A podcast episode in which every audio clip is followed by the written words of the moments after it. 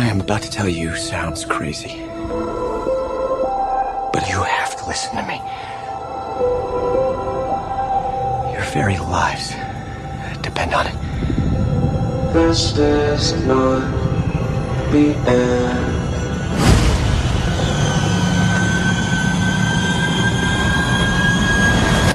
You see, this isn't the first time.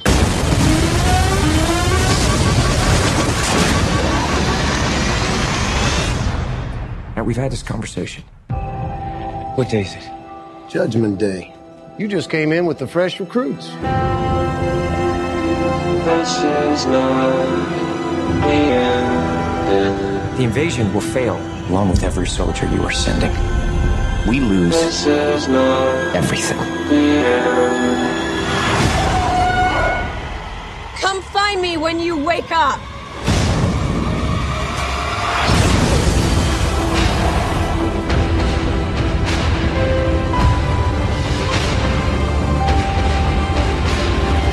What's happening to me. What happened to you happened to me. You hijacked their power. I need your help. With what exactly? Winning the war. We can do this. Just come here every day and I'll train you. This is not No matter what I do, this is as far as you go. Why does it matter what happens to me?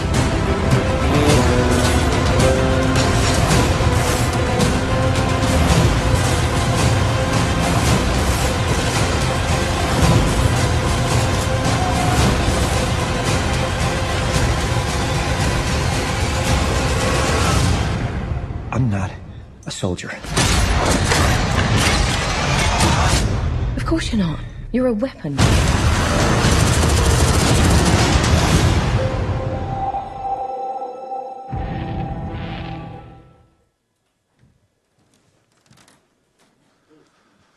Hustý. Jak chceš teďka po takovémhle začátku opravdu začít? to se mě zeptal dneska ně- někdo ráno. Takže začnu takhle. Ahoj. Užili jste si Vánoce Nový rok? Někdo trochu? A, ah, to jo. Já vám nevěřím, ale dobře. Chápu. Dostal jsem fixu, protože ji budu potřebovat, děkuju. Paráda. Já schválně jsem začínal a za, za, vybral na úvod uh, téhle série a vlastně i dnešního večera tenhle film Na hraně zítřka. Uh, mě to totiž připomnělo situaci jednoho z dárců tady v ICF, uh, který uh, dost často posílá docela vysoký dar na účet ICF a když jsem tomu dárci chtěl poděkovat, tak mi na, napsal odpověď, není Danieli potřeba, abys mi nějakým způsobem děkoval, protože kež bych v jiných oblastech byl stejně věrný, jako jsem byl vždycky věrný v oblasti financí, protože bych neměl v životě chaos a těžkosti, který mám teďka. A my někdy v životě dojdeme do nějaký nepříjemný, těžké situace a zpětně si, si to hodnotíme. A nevím, jestli se vám to stává, že si říkáte, že se podíváte zpátky a říkáte si, "Eh, škoda, že jsem tohle řekl, škoda, že jsem tohle neudělal. A nemáme tu možnost, jako hlavní hrdina tohohle filmu, eh, který, který jsem uvedl, a o kterém už dneska vlastně nebudu nijak vůbec mluvit, takže předpokládám, že některý z vás si ho prostě večer pustěj. Nic, za, nic jsem za to nedostal od Hollywoodu, ale nevadí.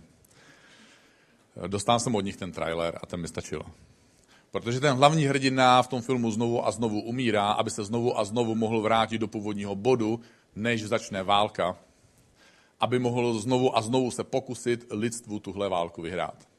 A my, žel, nemáme v životě tuhle možnost, aby jsme se, že bychom se mohli vracet znovu a znovu zpátky do nějakého původního bodu, protože jsme nespokojení s tím, jak se některé věci v našem životě udály a jaký výsledek jsme třeba po, některých, po nějakých letech nabrali. Zrovna dneska mě napsala známá, eh, které jsem si říkal, kdo mi to píše na Messenger a ona tam napsala svoje původní jméno jako za svobodná, mě to nepomohlo. Až potom z textu jsem pochopil, že jsme spolu byli na základní škole, ale to se mi neřekl, nenapsal. V každém případě prožila život, který by možná ráda vrátila zpátky, protože je dvakrát vdaná, má, má dceru, eh, má vnučku, desetiletou vnučku, protože dceru měla 17. A možná by ráda vrátila některé věci zpátky, ale prostě to v našem životě nejde. A nový rok je úžasná příležitost. A mám tady pro ten nový rok uh, uh, takový obrázek ještě, takže ho nechám pustit uh, za mě na plátno a přečtete to i ze zadu. Řekli přední řady, dobře. A ze zadu přečtete to. Dobrý. Tak já vám dám pár okamžiků. Pokud jste si nevzali brejle, tak soused může pomoct. Ještě máte mobil, můžete si to i fotit a pak si to zvětšit. A já vím, že mnozí z vás už si vlastně ani předsevzetí nedáváte, protože jste vlastně už docela si v životě dost předsevzetí dali a že tím pádem víte, že to nedává smysl si ty předsevzetí dávat, protože eh, nejsme vlastně až zas tak dobrý na to, aby jsme dodrželi a dotáhli do, až do konce svoje vlastní předsevzetí, že? Bůh to taky zjistil, takže udělal svoje opatření a já bych eh, rád teda tě pozbudil dneska k tomu, že možná by si přeci jenom mohl udělat, když je ten nový rok, nějaký svoje předsevzetí, nějaký rozhodnutí, protože je to krásná příležitost. A tady v ICF eh, pro nás nový rok eh, a první neděle není pouze příležitost pro, pro nějaký závazek, pro nějaký rozhodnutí, ale taky je to pro nás příležitost pustu. Ehm, je devět, přibližně devět důvodů, možná někdo by našel víc, devět důvodů, proč, proč se lidé postívají. A možná se chceš postit, protože by si rád překonal svoje závislosti nebo svoje zlozvyky. Nebo by si se mohl chtít postit, protože čelíš nějakým finančním hrozbám nebo máš dluhy. Můžeš, můžeš se postit, protože potřebuješ nějakou ochranu před nebezpečím, které víš, že tě čeká. Můžeš se také postit, protože by si rád zažil svoje osobní vnitřní duchovní probuzení taky se někdo potřebuje postit, protože by rád překonal strach. Zrovna, zrovna nedávno mi jeden kamarád, o 20 let mladší kamarád, eh, říkal, eh, že má kamarádku a že by byl rád, aby to bylo víc než kamarádka, ale že musí překonat určitý pocity. A jsem mu tak moc rozuměl, eh, protože sice už jsem ženatý, takže už to mám za sebou, ale, ale když jsem chodil se svojí dnešní manželkou Kristýnou, a tak jsem byl takový hrdina, že jsem si řekl, že 1. května před 25 lety, že do konce měsíce května, do konce měsíce lásky, já jí řeknu, co k ní cítím. Já jsem si dal jako takovou rezervu, polštář časový, protože jsem měl tu odvahu velkou a věděl jsem, jak jsem schopný jí čelit těm svým strachům. Takže některý z vás to znáte, ale některý, z, takže neříkejte nic, prosím vás. A neskažte to těm, co to neznají. Zkuste si vy, co to nevíte, typnout, kdy jsem teda já to Kristýně jako řekl.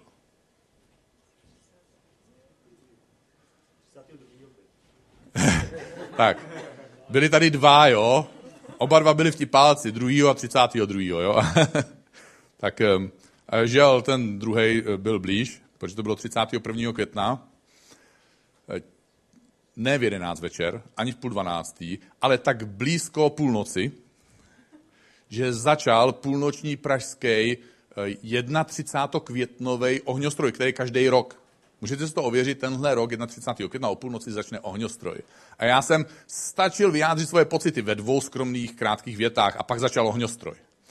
Takže takový odvážný já jsem. Takže někdo se prostě potřebuje postit, aby překonal svůj strach. Někdo se třeba postí, protože zatímco se vzdává svého jídla, tak ušetří nějaký peníze a může ty peníze dát někomu jinému na jiném konci země koule, kde si třeba takový člověk jídlo koupit eh, nemůže a eh, rád někdo takovýhle půst má. Někdo se chce postit, protože čelí nebo stojí před ním, ví, že tenhle rok bude muset vyřešit nějaká důležitá rozhodnutí. Někdo se chce postit, protože chce posílit svůj duchovní vliv vliv na to, jak, jak působíme na lidi, jakým způsobem Bůh si nás používá vůči lidem kolem nás, vůči našim přátelům, lidem z naší rodiny a v tom směru, jestli oni se přibližují k Bohu a jestli poznávají Ježíše Krista. A taky se můžeme postit, protože někteří z nás potřebujeme, nebo naši blízcí příbuzní nebo přátelé potřebují uzdravení, fyzické uzdravení nebo duševní uzdravení.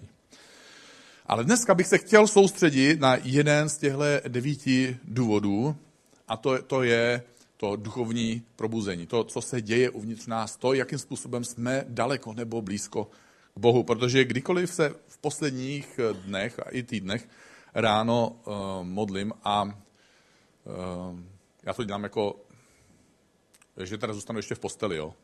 Uh, že to jako nehrotím, že bych jako si vyčistil zuby, slíknul pyžamo a tak.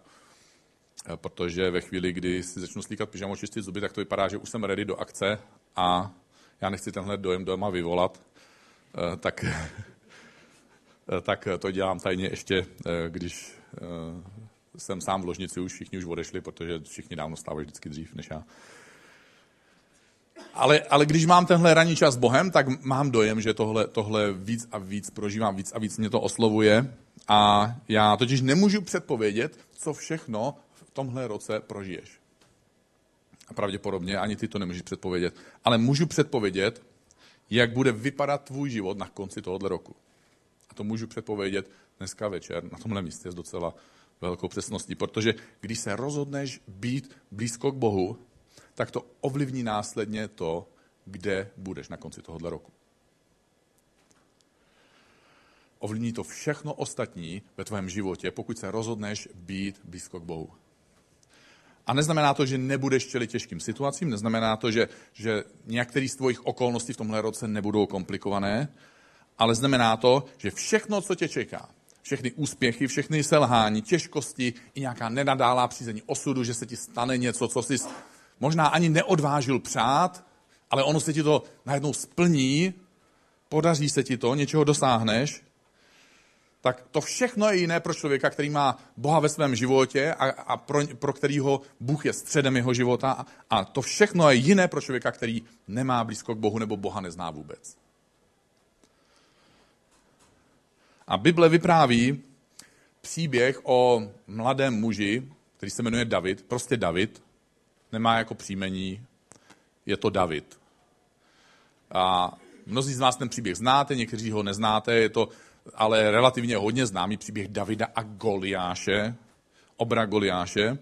A prostě oběhla už eh, nějaká doba eh, od chvíle, kdy tohodle mladého Davida, kdy byl ještě teenager, eh, nějaký prorok navštívil v jeho domě a zatímco tam stáli všichni Davidovi bratři, kteří byli starší a stál tam jeho otec, který se jmenoval Jesse, tak tenhle prorok řekl, tenhle mladý, tenhle nejmladší David, nejmladší ze všech těch bratrů, se s jednou stane králem. A ve skutečnosti ho pomazal, to znamená, že ho předurčil k tomu, že se tím králem jednou stane. Ale bez ohledu na tohle jakési prorocké oznámení, co se jednou stane, David dál zůstal nejmladším členem rodiny. Takže dál byl pasáčkem ovcí svého, svého táty. A my dneska teda nemáme nějaký velký povědomí o tom, co pasáčci ovcí dělali nebo dělají, ale jednoduše ten člověk má hrozně moc času. Takže, takže on měl čas, naučil se hrát na hudební nástroj, začal skládat písničky a těma písničkám vyjadřoval svoje pocity eh, k Bohu a svůj vztah k Bohu. Eh, také se musel občas, čas od času, musel čelit vlkům nebo medvědům, kteří si do jeho ovčího stáda, jako do jakýhokoliv ovčího stáda, oni si nevybrali prostě jenom, hele, David má stádo, půjdeme tam. Ne, prostě jim to je jedno, oni to takhle nerozlišují, jako kdo má to stádo, jo, ne, zase to nemusíte brát tak vážně. A prostě se to děje. A mysleli si, že to bude snad nákořist, ale kurňa byl tam ten David, jo. A později, po nějaké době, se mezi Izraelem a Pelištejci rozhořela válka. Všichni starší Davidovi bratři včetně mnoha izraelských mladých mužů, vyrazili do téhle války proti, proti Pelištejcům a všichni se tam vydají až na Davida zase. Protože jako nejmladší z nich musel zase zůstat doma. A musel zase hlídat ty ovce toho svého táty. A já schválně jsem to slovo zase trochu zesílil, protože tímhle slovem zase je hodně často naplněný náš život. My musíme zase do školy, zase do práce, musíme zase vstávat. No, některým to je jedno, někteří to mají rádi stávání, ale já třeba nepatřím do té skupiny a tak se snažím uh, identifikovat, co nejvíc lidí, kteří jsou v mojí skupině, abych se necítil sám a provinile, když ráno ležím díl v posteli. Ehm, někteří z nás tady, tady slouží v neděli, pomáhají nějakým způsobem, jo? protože jsou to tady tajní agenti, nejenom, že jsou tady uh, x lidí na pódiu, ale, ale uh, někdo sedí teďka u světelného pultu. Uh, mimochodem, uh, pokud jste přispívali do ICF v minulém roce, tak moc díky, protože teďka ten chlap sedí za pultem za 200 tisíc, takže máte na tom velký podíl. A ještě je, tady už dneska od rána a ještě pořád neví, co všechno to může udělat. Takže Eh, je to, je to první profesionální světelný pult tady v ICF. Takže pojďme ho přivítat. a, ale máme, takže tady možná seš a seš, prostě sloužíš nějakým způsobem a možná ani se na tebe nedostalo, prostě nejseš ani v sále, protože seš na baru a chystáš tam občerstvení, nebo seš ve velkém týmu a hlídáš tam dveře a prostě zase sloužíš, jo. Uh, a Ehm, některý z nás už mají děti, že my musíme zase přebalit jako to dítě. No to je jako, některé eh, maminky říkají, že to je jako rostomilý, tak jako oficiálně se to říká a chlapi to opakujou, eh, protože nejsou blbí. A ono to je jako rostomilý, dokud se to kojí, jo. Eh, pak přijde zelenina a pak přijde maso a už to vůbec není rostomilý. A jako myslím to, co je v té plínce samozřejmě. A takže Davidův otec má obavy o ty svoje syny, který odešli do války před nějakým časem, takže posílá toho svého nejmladšího syna Davida sídlem, uh, protože sice to není uh, matka, ale otec, ale i otcové chápou, že chlap potřebuje najíst. A tak posílá toho svého nejmladšího syna Davida sídlem do, toho, do vojenského tábora za jeho bratry. A současně dává Davidovi úkol, aby zjistil, jak se bratrům daří, jestli, jestli je všechno v pořádku, jestli jsou zdraví, jestli v bitvě nepřišli nějakým způsobem k úhoně. A my o tomhle příběhu říkáme a vydavatelé Biblí to podporují tím, jaký, jak dávají takový ty nadpisy v těch papírových biblích a dneska už i v version, eh, že tenhle oddíl je o tomhle, tak eh, zrovna v, tomhle, v téhle části příběhu tam píšou David a Goliáš. A ve skutečnosti tenhle příběh není až tak zásadně prvoplánově o Davidově Goliášovi. Původně vlastně ten příběh je o Davidovi a jeho otci, nebo zkuste si to představit, ten vlastně nadpis by byl David nese svačinu.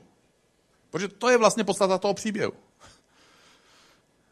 Ale eh, nejdřív se Hollywood naučil od autorů Bible, že příběhy navzdory těžkostem musí končit happy endem, tak eh, potom zase eh, vydavatelé Biblí se naučili od Hollywoodu, že to musí dát lákavý titulek, aby se to prodalo. Takže to tam máme. A David jde teda, nese tu svačinu těm svým bratrům a nedostal za úkol bojovat, nedostal za úkol riskovat svůj život.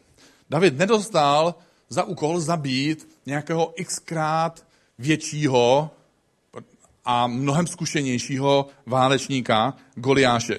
David prostě ten den nebyl na cestě začít zabít Goliáše.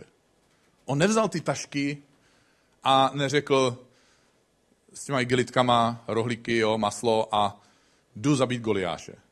To nebyl původní, původní plán. On neměl poslání, on ne, nikdo mu nikdy v životě neřekl, ty máš životní poslání. Tvoje životní poslání je zabíjet obry. Amen, bratře, Bůh ti žehnej. Tohle se mu nikdy v životě nestalo. Ona to neměla ani postavu. Já bych jako třeba měl, jo, svaly na to nemám, ale postavu bych měl třeba aspoň. Když David dostal brnění od krále, král Saul, tehdejší král, který velel té armádě, tak měl svoje brnění a píše se o něm, že byl velké postavy, takže teoreticky byl třeba velký jako já. A on to půjčil tomu, um, tomu, tomu prostě klukovi. Ten kluk to, to musel slíknout, protože mu to překáželo v tom, že se vůbec nemohl ani pořádně pohybovat. A David je na cestě za svýma bratrama, kteří čekají na tu svačinu, kdy už konečně přijde, on byl věrný v tom, co mu zase bylo svěřeno.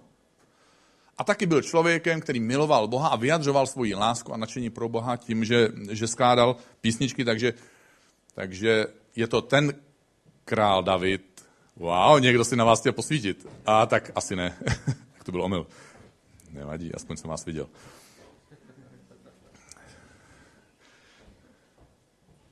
Takže tenhle David byl ten pozdější král David, který, který skládal písně, kterým říkáme dneska žalmy a kterých je plná kniha žalmů dneska v Bibli. Takže, takže tohle byl ten David. A David doposud ve svém životě žil tím způsobem, že kromě toho, že nějaký věci dělal zase a zase, tak když čelil překážce, tak zatímco chválil Boha, zatímco ho vy, vyvyšoval, zatímco měl Boha ve, uprostřed ve svém srdci a ve svém životě, tak prostě s Bohem a pro Boha a ve jménu Boha tu pro, překážku překonal. A to se mu stalo i ten den, když šel s tou svačinou. Goliáš se stal vlastně překážkou na cestě k jeho cíli. A tak prostě zatímco zase nesl někomu svačinu, tak překonal tu překážku, protože byl zvyklý zabíjet lvy a medvědy. A taky mi to připomíná trochu Štěpána, tenhle Davidův příběh muže, o kterém čteme v Novém zákoně, v knize skutků a poštolů. Jeho jméno se neobjevuje původně v příběhu Ježíše Krista, když Ježíš chodil tady na zemi, takže nejspíš Štěpán byl jakýsi, nevíme jak starý, ale asi mladý muž a pravděpodobně to byl nový věřící. A nejdřív o něm čteme, že nosí jídlo jakýmsi vdovám. Takže on zase a zase a zase nosí jídlo vdovám. Mě teda zaujalo vůbec to, že mě to napadlo, že vlastně David nosí svačinu, Štěpán nosí svačinu, asi jak je ten pust, tak se to ve mně nějak akumuluje. Ale kdo to byl, tenhle Štěpán? Štěpán? V Bibli o něm čteme na základě jakých kritérií vybrali člověka, který může v církvi nosit jídlo vdovám. To, to vám teďka přečtu, protože to není úplně normální.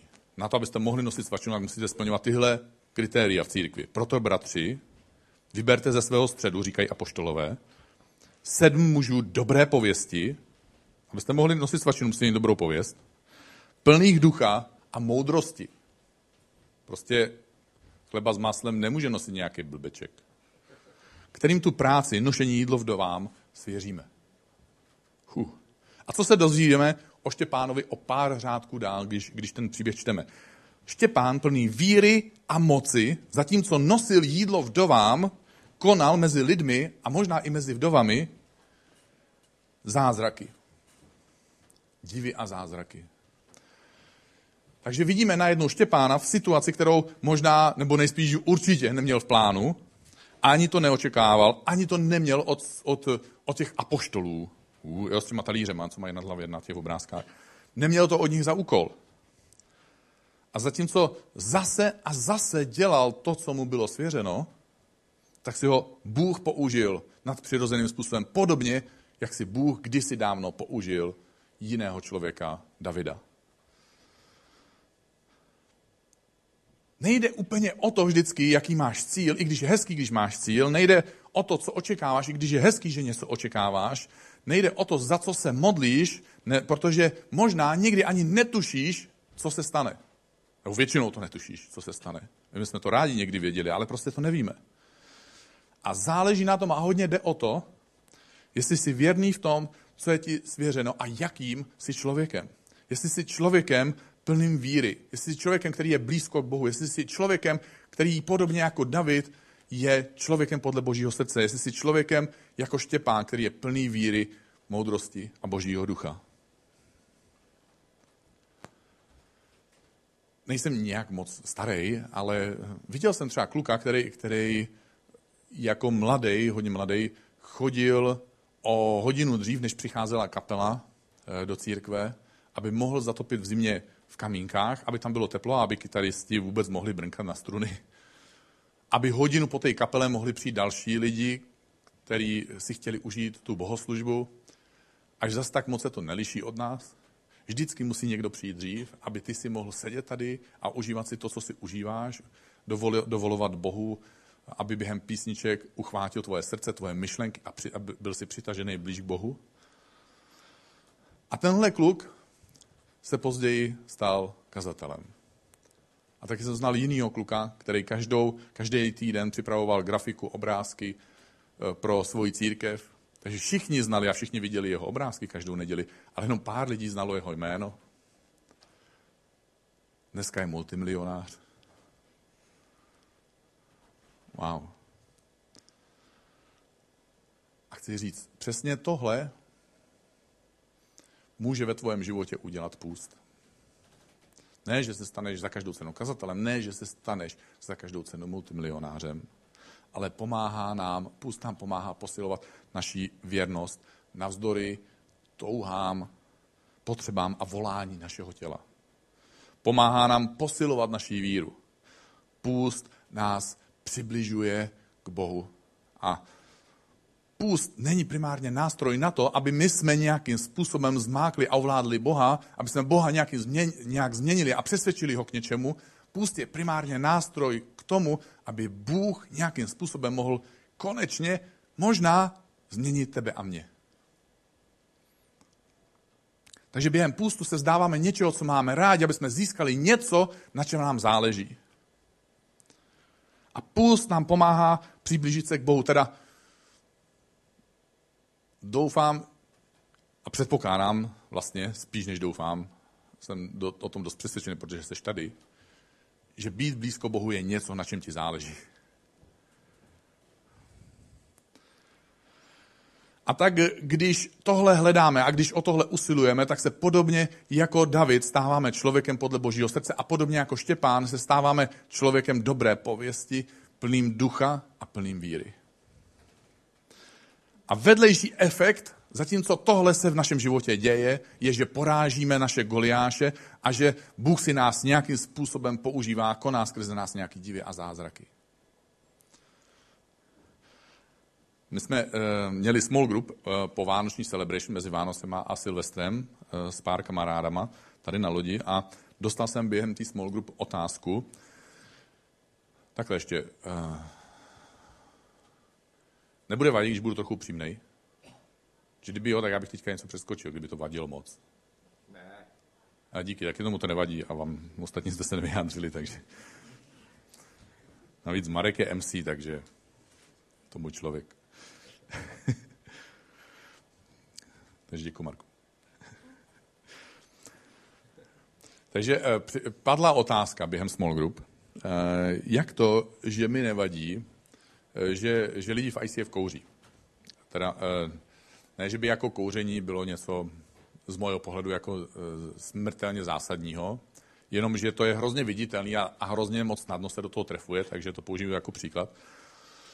Eh, protože vlastně ta otázka byla, jak to, že mi ne, jako pastorovi nevadí spousta věcí, které lidi dělají, nebo, nebo který nedělají, ale měli by je jako následovníci Ježíše Krista dělat.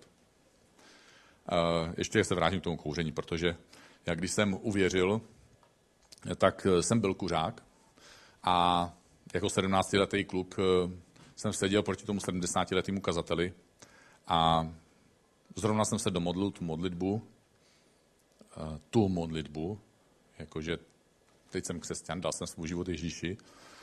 A e, říkám, asi máme problém, protože já kouřím a tomu vašemu Ježíši, jo, bylo zjevný, že jsem ještě moc daleko jako nepostoupil na svoji cestě víry, byl to ještě jeho Ježíš, toho 70-letého pána, můj ještě ne. A i jsem už jako oficiálně jako vydal svůj život slovy, jo, ale bylo vidět, že ten dopad ještě na myšlenky nebyl tak silný na ten vnitřní jako život. Tak říkám, já kouřím, třikrát jsem se pokoušel přestat, myslím si, že tomu vašemu Ježíši to bude vadit, protože mám dojem, že už to nezvládnu přestat. A ještě také kouření, jo. Je to vůbec otázka, jestli lidi vlastně kvůli kouření jdou do pekla. Jistý je, že když kouříš, že smrdíš, jako kdyby si zrovna z pekla přišel, ale jinak nevím, jo. Jinak nevím. Eh, ten kazatel právě odpověděl eh, taky tak jako, že eh, no nevíme to, jestli to Ježíši vadí, protože když Ježíš chodil tady po zemi, tak kouření neexistovalo, takže ho neřešil. Takže nevím, jestli je to pro Ježíše problém, ale ty jsi to zmínil, takže to vypadá, že to je tvůj problém. Tak pánovi bylo přece jenom 70, takže jsem si myslel, že jako 17-letý kluk ho pře... No, řeknu hezký český slovo, přechytračím, teda nepoužiju to jiný slovo vy si ho domyslíte za mě. A, a, a zase ta vina byla na mojem talíři zpátky. No. Takže prostě odbočka s kouřením jenom. A já žiju s jedním přesvědčením totiž. A, a to přesvědčení je, že církev není místo, který by mělo za úkol změnit chování. Změnit tvoje a moje chování. Já věřím, že církev je místo, kde ty a já můžeme každý sám za sebe a taky společně poznávat Boha. A pokud se tohle skutečně děje, pokud skutečně ty a já poznáváme Boha, pak se to často projeví dodatečně i nějakou změnou charakteru a následně nějakou změnou chování. To se může stát. Pokud ovšem jako církev dosáhneme pouze toho, že se nám podaří změnit chování lidí, kteří sem chodí, tak si myslím, že jako církev jsme selhali. A myslím si, že tragicky. Na co nám bude, když sem budou chodit lidi, kteří vědí, jak se chovat správně. Ahoj, jak se máš? Dobře, jak se máš ty? Jo, víte, jak se zdraví proroci? Ty se máš dobře, jak se mám já? Eh. Na co nám bude, když budeme vědět, že lidi se umějí chovat správně, že se umějí pozdravit, jo? To, to je mimochodem jednou za rok se mi stane, že minimálně jednou za rok se mi stane, že za mnou někdo přijde a řekne, prosím tě, mohl by si tam těm lidem, nebo tam tomu člověku, nebo obecně těm lidem, ty skupiny se jako měnějí, takhle různě, jim říct, že by měli zdravit? Tak oficiálně, jo. Prosím vás, můžete zdravit? Na co nám to bude, když dosáhneme toho, že změní se navenek lidský chování, ale naše srdce a naše životy se nebudou přibližovat k Bohu a že budeme daleko od Boha ve skutečnosti a že lidi s náma nepůjdou do toho nebe, ať už to nebe znamená cokoliv. Takže právě naopak. Co když se nám podaří, že my, že ty a já budeme tak blízko k Bohu, že nakonec nám nezbyde nic jiného a vlastně si ani nebudeme moct pomoct a začneme odrážet Ježíšův charakter, Ježíšovou podobu a začne nás to proměňovat, nakonec i navenek asi. Já se, já se v církvi, mám tady teďka takovou malovací chvilku, jo? Vy, co máte grafické cítění, tak to nehodnočte, jo? protože byste se mohli cítit méně ceně teďka po mojem výkonu. A... Takže opravdu nehodnoťte, já jsem myslel naopak, pochopili jste mě dobře. A vy, co ho nemáte, tak vy budete v úžasu v každém případě. Takže já se na církev dívám tímhle způsobem. Tady to reprezentuje Boha. Jak to dělal? Děkuji, někteří to pochopili. Děkuji, někteří to pochopili. Já jsem právě byl zaujatý tím, jak, jak Vojta, baskytarista, dneska nám pomohl během písničky tleskat a pak ve správnou chvíli přestat a pak zase začít. Mě to hrozně fascinovalo a říkal jsem si, že to musím vyzkoušet. Uh, tak děkuju některým z vás aspoň. Eh, ostatním neděkuju. A, ale taky vás mám rád. Aspoň v církvi se tak říká. Nechte toho. Ještě tady mám takový pokušení, takže já ho dotáhnu jako do konce. To je pro bratry ze Slovenska. Jo, slovenský kříž. Bůh je naším středem, ať si Čech nebo Slovák. I Ukrajinec nevadí. Eh, jakákoliv národnost nevadí. Bůh, chceme, aby Bůh byl prostě naším středem. Nebudu už to s tím křížem nějak dodělávat pro ty ostatní národnosti, omlouvám se. Ale dívám se, dívám se na lidi v církvi a na nás, na tebe a mě se dívám následujícím způsobem. Eh, v církvi jsou zjednodušeně dvě skupiny lidí a ty jsi v jedné z těchto skupin lidí. Jsou tady lidi, kteří zdánlivě a samozřejmě, ale jenom v uvozovkách samozřejmě, tahle, tenhle panáček reprezentuje celou skupinu lidí. Jsou hodně blízko Bohu, protože jsi dlouho věřící a víš toho hodně. Má to takový následky někdy, eh, že když lidi zdravíš, tak říkáš tobě taky, protože křesťané říkají, Bůh ti žehnej, a ty víš, že právě už jsi tam dlouho Tobě taky. High five, bratře. Já jsem to vyzkoušel jednou na jedné konferenci, že jsem z ní odcházel, tam se hodně říkalo, Bůh ti žehnej, nebo dokonce jsi požehnaný. A uh, tak jsem odcházel z té konference a maximum lidí jsem se pokusil uh, s nima rozloučit slovy ahoj. A nevy, nevěřili byste, kolik rád jsem do, z, nazbíral odpověď tobě taky. A někdy mi to právě připomíná tu situaci. Uh, my tady máme program pro děti v každou, každou neděli ráno, takže pokud, až budete mít jednou děti, nebo už je máte třeba, ale taky budete mít, uh, to se stává hrozně snadno, nebudu rozbírat, asi víte jak. A uh, do detailů určitě ne. Tak eh, tady je program pro děti od 6 let, od dvou let a od, od, od 6 týdnů dokonce. Takže, takže když porodíte dítě za 6 týdnů, už vám ho tady prostě někdo pohlídá. A, a taky v jiných církvích taky mají hlídání dětí, takže tenhle příběh se neodehrál u nás, ale oni tam mají program pro ty děti, už jsou to takový jako předškolní děti. Jo, ta, ta je, jedna z vedoucích programů jim ukazuje, ten obrázek říká, děti, jestli uhadnete, co na obrázku je. A i do církve chodí ten český pepíček, takže český pepíček se přihlásí a říká, já vím, co to je, já vím, já vím, já to vím. Tak ona ho vyvolá Pepičku, ano, tak eh, co to je?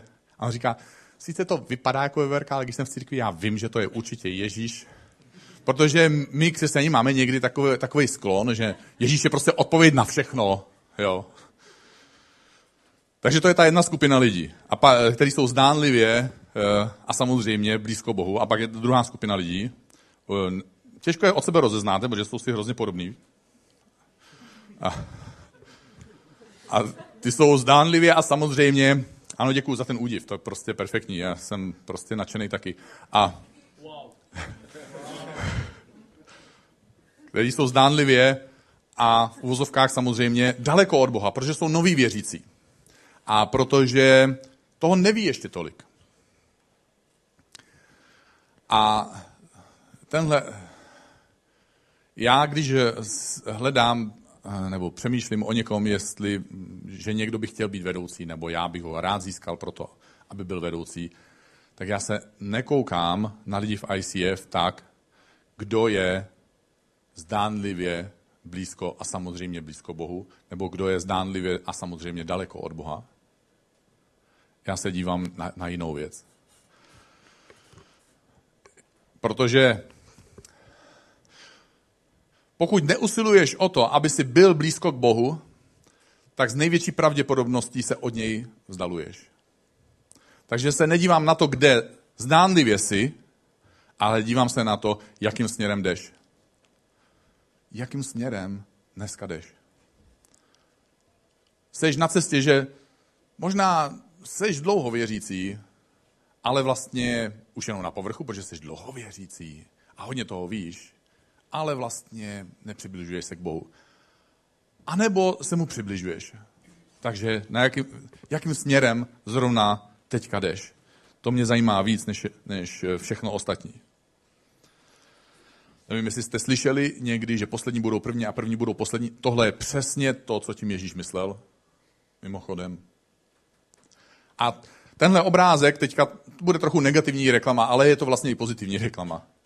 Tenhle obrázek je přesně důvod, proč je to tak nebezpečný, když v ICF začínáme biblický kurzy.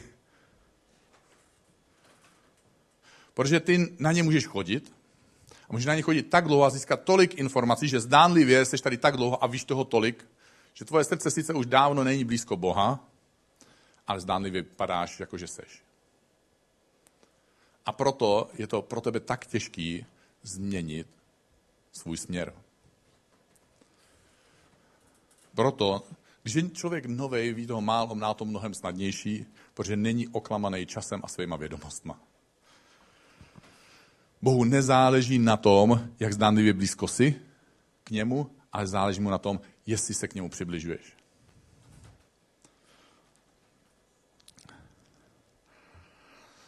A budu ještě trochu upřímný, ještě víc.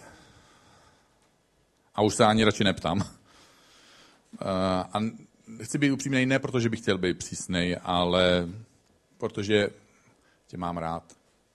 A záleží mi na tom, kde na konci tohohle roku skončíš. Já nedokážu uvěřit, že člověk, který se uvnitř svého srdce přibližuje k Bohu,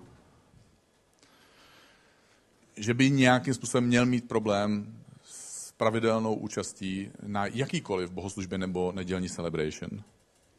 Že by měl mít problém být přátelsky otevřený na nějaký small group nebo domácí skupině, kde by dokázal se lidem otevřít, říct jim, co prožívá, s čím bojuje, co ho svazuje, co ho obtěžuje, ale raději zůstává na povrchu a dělá chytrýho a dává chytrý rady. Nedokážu uvěřit, že člověk, který se uvnitř přibližuje k Bohu, že má problém s tím se nějakým způsobem zapojit ve svoji duchovní rodině, ať už je to jakákoliv duchovní rodina, aby s něčím pomohl. A nedokáže si představit, že člověk, který se přibližuje k Bohu, by mohl mít a měl mít problém s tím dát Bohu 10% ze svých příjmů. Jsme včera byli na Celebration v Plzni a cestou zpátky jsme se bavili o, o dávání a štědrosti a o tom, jak v ICF jsme hrozně opatrný, když mluvíme o sbírce a o dávání, protože nechceme novýho věřícího nebo člověka, který ještě není věřící, ale je hledající, nebo je první, poprvé, poprvé vůbec třeba v nějaké církvi, že ho nechceme vyděsit tím, že začneme mluvit o těch prachách, protože by si mohl říct, že no jasně, já to věděl, že ta církev to je jenom o penězích, protože není. A protože nechceme poslat tenhle vzkaz, tak jsme v tom tak extrémně opatrní, že o tom skoro vůbec nemluvíme. A čím díl jsme o tom v autě mluvili, cesta z Plzně není zase tak dlouhá, ale nějaký čas zabrala, tak jsem na konci, ke konci toho, k toho povídání, jsem musel i já sám nakonec přiznat, že když já jsem poznával Boha, když já jsem Boha objevoval a přemýšlel jsem o něm a začínal jsem si číst první stránky Bible, tak mě na křesťanech přitahovala jedna věc, a to byla jejich opravdovost, jejich prostě až bláznivý nasazení, že oni pomáhali, oni byli tam i tam, pomáhali tam i tam a dávali těch 10%, jako by to mysleli vážně. Takže buď to byli opravdoví magoři, kteří dávají prachy do něčeho, co prostě nemá vůbec žádný smysl, anebo je to všechno pravda. Takže ve chvíli, kdy já jsem tohle sledoval a nakonec jsem obrátil se ve svém srdci k Bohu a Bůh mě k sobě nějakým způsobem přitáhnul, tak jsem automaticky začal dávat, protože mě to dávalo tak velký smysl, eh, že jsem si nedokázal představit, že bych to nedělal.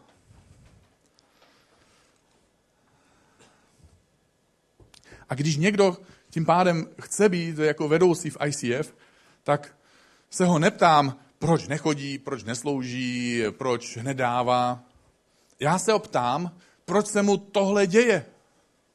Nebo přesněji, proč se mu to vlastně neděje. Jak si vlastně toho Boha představuje, jak, jaký s ním má vztah, jak se mu cítí být blízko, jak moc si uvědomuje, jak moc prožívá boží realitu a boží přítomnost ve svém vlastním životě. Protože po takovémhle rozhovoru já se neraduju, že začne chodit a že začne sloužit a že možná začne dávat. Já se raduju, že možná má najednou nějakým zvláštním způsobem blízko nebo blíž k Bohu, než měl do posud. A že samozřejmě se to asi z největší pravděpodobností dodatečně někdy v blízké nebo vzdálenější budoucnosti projeví na jeho charakteru a možná i na jeho chování. A co se děje podle apoštola Pavla, když my jsme blízko k Bohu? Apoštol Pavel to popisuje ve svém dopisu Galackým. A on píše, kdo žije podle Božího ducha, kdo je naplněný Božím duchem, kdo je blízko Bohu, v jeho srdci se rodí láska, takový člověk pociťuje radost, zažívá pokoj, ve vhodnou chvíli dokáže mít trpělivost, to je, že? Dokáže projevit k lidem přívětivost, když něco dělá, tak projev, prokazuje laskavost, je pro něj snadné důvěřovat Bohu, jeho nitro je pokorné a on prokazuje sebeovládání. Žel, ty a já, my tak málo máme často ve svém životě tohle ovoce ducha. Protože ty a já tak často, tak málo jsme na cestě k Bohu. Jsme mu blízko. A například teď si tady, takže zrovna teď pochvala pro tebe, že jsi tady a nějakým způsobem to posiluje tvoji víru a tvoji blízkost k Bohu. Možná, že chodíš na nějakou small group. Možná, že posiluješ svoji blízkost Bohu tím, že si čteš Bibli, že dovoluješ Bohu, aby Bůh k tobě mluvil a že mluvíš sám zase zpátky k Bohu. Nebo dokážeš být finančně štědrý, protože finanční štědrost dělá to, že kde je tvoje srdce, tam je tvůj poklad. To, tohle je poznání, který popisuje Bible, ale každý z nás to chápe. Ve chvíli, kdy miluješ nějakou holku nebo holka má ráda kluka, kurňa peněženka trpí. Protože kde je tvůj poklad, tam je tvoje srdce a kde je tvoje srdce, tam je tvůj poklad. A ve chvíli, kdy máš děti, který miluješ, děje se ti to samý znovu a znovu a znovu a nemůžeš se toho zbavit. A fakt tě to bolí, ale prostě nejde se toho zbavit a nedokážeš to. Protože když celý tvůj finanční poklad je někde u tebe doma, ve tvém nábytku a ve tvojí elektronice, když celý tvůj finanční poklad je na tobě a v tobě, když tvůj finanční poklad sedí v garáži a na bankovním účtu, tak tam všude je tvoje srdce. A štědrost je novozákonní obřízka srdce. A pokud jsi novej nebo host, tak eh, ta, tahle věta ti nedává moc smysl. Pokud jsi věřící a četl jsi z Bibli jednou, dvakrát, tak možná ti to dává smysl. V každém případě zjednoduším tu větu ještě. Když je část tvých peněz božím království, tak i tvoje srdce tam má svůj poklad a bude ho to tam táhnout. A ve chvíli, kdy ho to tam táhne, tak je to tak snadný tam dávat. A ve chvíli, kdy tam dáváš, tak je snadný tam mít srdce. A tak je to se všema těma věcma, který jsem zmínil. Ve chvíli, kdy přijdeš sem v neděli, tak tě to přita- pomáhá ti to přibližovat se k Bohu. A ve chvíli, kdy se přibližuješ k Bohu, je to tak snadný v neděli přijít a ve chvíli, kdy je tady seš, tak je to...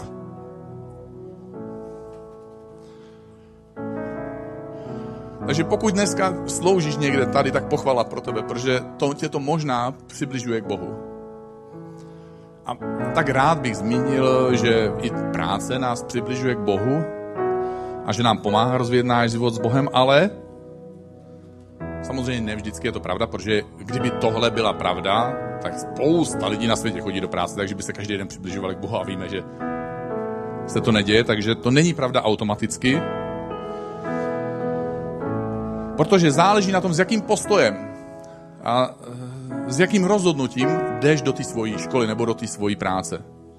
Jestli je, proto je prostě práce místo, kam se prostě musí chodit, abych dokázal, že nejsem línej, Jo? Já teda jako línej jsem, ale stejně tam jdu, abych dokázal, že nejsem, aby to nemysleli. E, nebo v lepším případě tě to trochu i baví, děláš tam něco, co ti jde, takže je to trochu, nebo i v mnohem, jako hodně, třeba místo pro tvůj seberealismus, protože jsi v tom dobrý.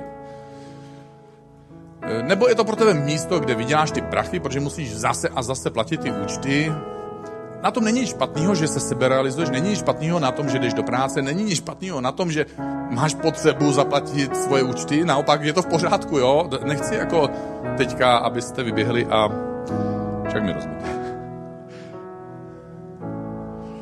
Nebo možná jdeš do práce i tak trochu proto, že šéf není debil a kolegové jsou super, máte tam fakt fajn partu, a nebo můžeme jít do práce s vědomím tím, že dneska tady budu sloužit Bohu, že mě Bůh nějakým způsobem obdaroval a že to, co mi dal, já můžu dneska dát ve prospěch Bohu a lidem. A že budu moc být pro svoje kolegy tím slavným, jak Bible říká, světlem a solí. To neznamená, že musíš přijít každý den do práce a začít křičet Haleluja, amen, pán vám žehnej, jo, prostě nemusíš, jo? Můžeš zůstat normál, bejt, můžeš být normální. Ale přesto můžeš být pro lidi solím a světlem.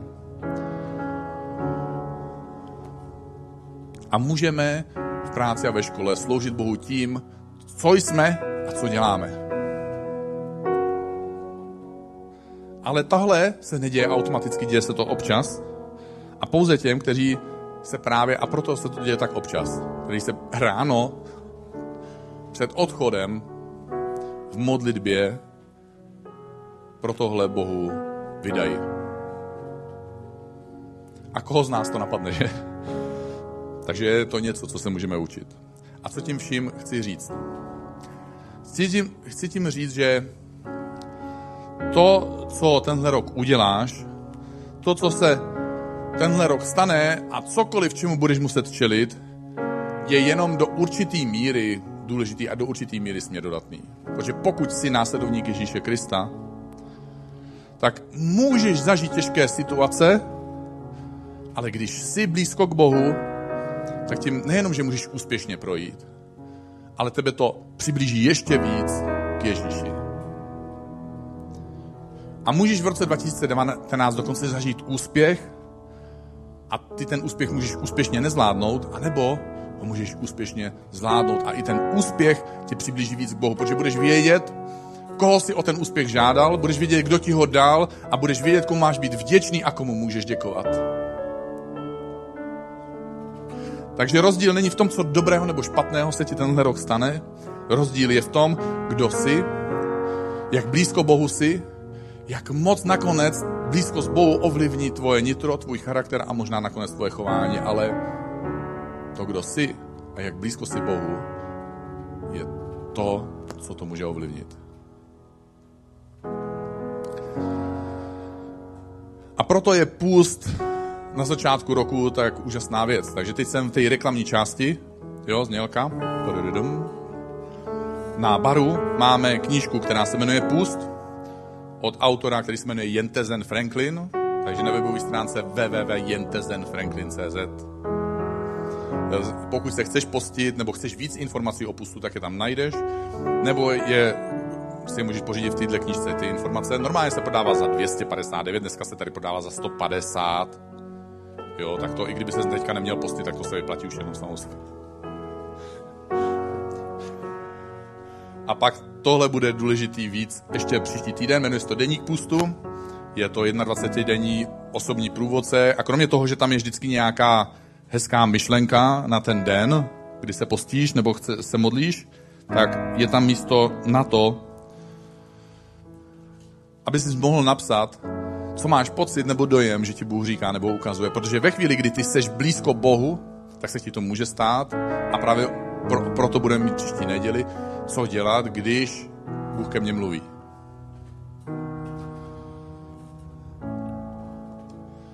Takže tohle, tohle je na baru k dispozici. Možná si o tom původně nepřemýšlel, ale možná se po dnešku rozhodneš se postit.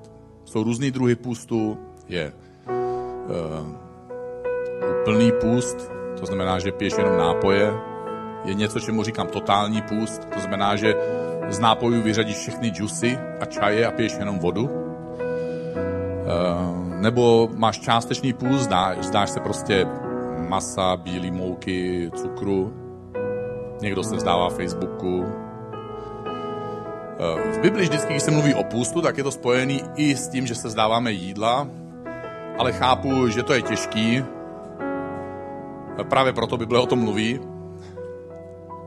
Protože my používáme půst a modlitbu na to, aby jsme spákovali nějak Boha v náš prospěch, ale Bůh tyhle věci používá proto, aby... Protože vždycky, když je nějaká páka, vždycky na druhém konci stojí někdo druhý, a to jsme my, kdo se snaží tu páku použít. A, a možná si to neuvědomujeme, ale to je boží záměr. On chce tu páku použít, aby změnil nás. A proto je jídlo nebo zdání se nějakého jídla eh, tak důležitou součástí toho pustu. A možná, že prostě to chceš využít na jeden den, na pár dní, na 21 dní, je to jedno, k čemu se eh, rozhodneš, nebo se nerozhodneš, protože zrovna se ti nechce. Eh, není to žádná tragédie, my nepotřebujeme, aby se začal postit, my tím nic nezískáme, já tím nic nezískám, když se budeš postit. možná špatný pocit, protože většinou, když se lidi začnou postit, jak jsou radikálnější než já, pak cítím blbě. Ale chtěl bych tobě a sobě dát teďka příležitost. Když se chceš se mnou modlit, tak se můžeš postavit a můžeme se chvíli modlit, protože to je to, na čem nám dneska záleží. Bože, dnešní večer ti chceme otevřít svůj život, chceme, ti otevřít svoje srdce a chceme ti říct, a možná to můžeš Bohu říct svojima slovama, protože jsi dlouho věřící, hodně toho víš a je to v pořádku, je to krásný, že jsi vydržel tak dlouho cestu s Ježíšem a je to krásný, že jsi nazbíral všechny vědomosti, informace a zkušenosti. A pokud jsi nový, tak je to taky krásný, že jsi, že jsi to dokázal, Bohu obrátit svoje srdce, otevřít mu svůj život a říct, Bože, tady jsem, použij si mě, jakým způsobem si chceš. Bez ohledu na to, v jaké skupině si můžeš mluvit sám za sebe a říct, Bože, prostě ti chci být blízko.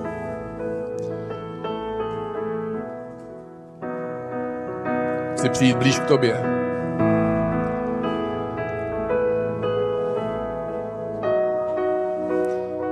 Protože to je to, na čem záleží. A chci věřit, že když jsem tobě blízko, takže dřív nebo později začnu odrážet podobu Ježíše Krista. Bože, nechci být člověkem, který navenek dokáže dělat věci správně, ale uvnitř je daleko od Boha.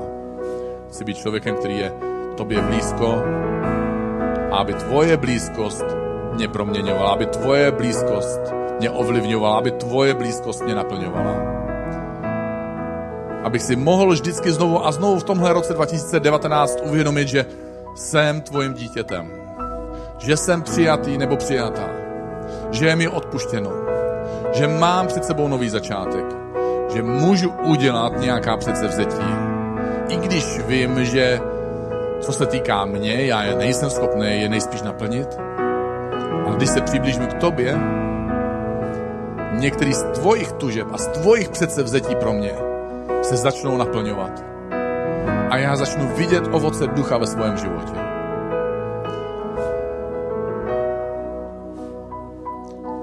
A za to se modlím jménu Ježíše Krista a každý, kdo s tím souhlasí, tak řekne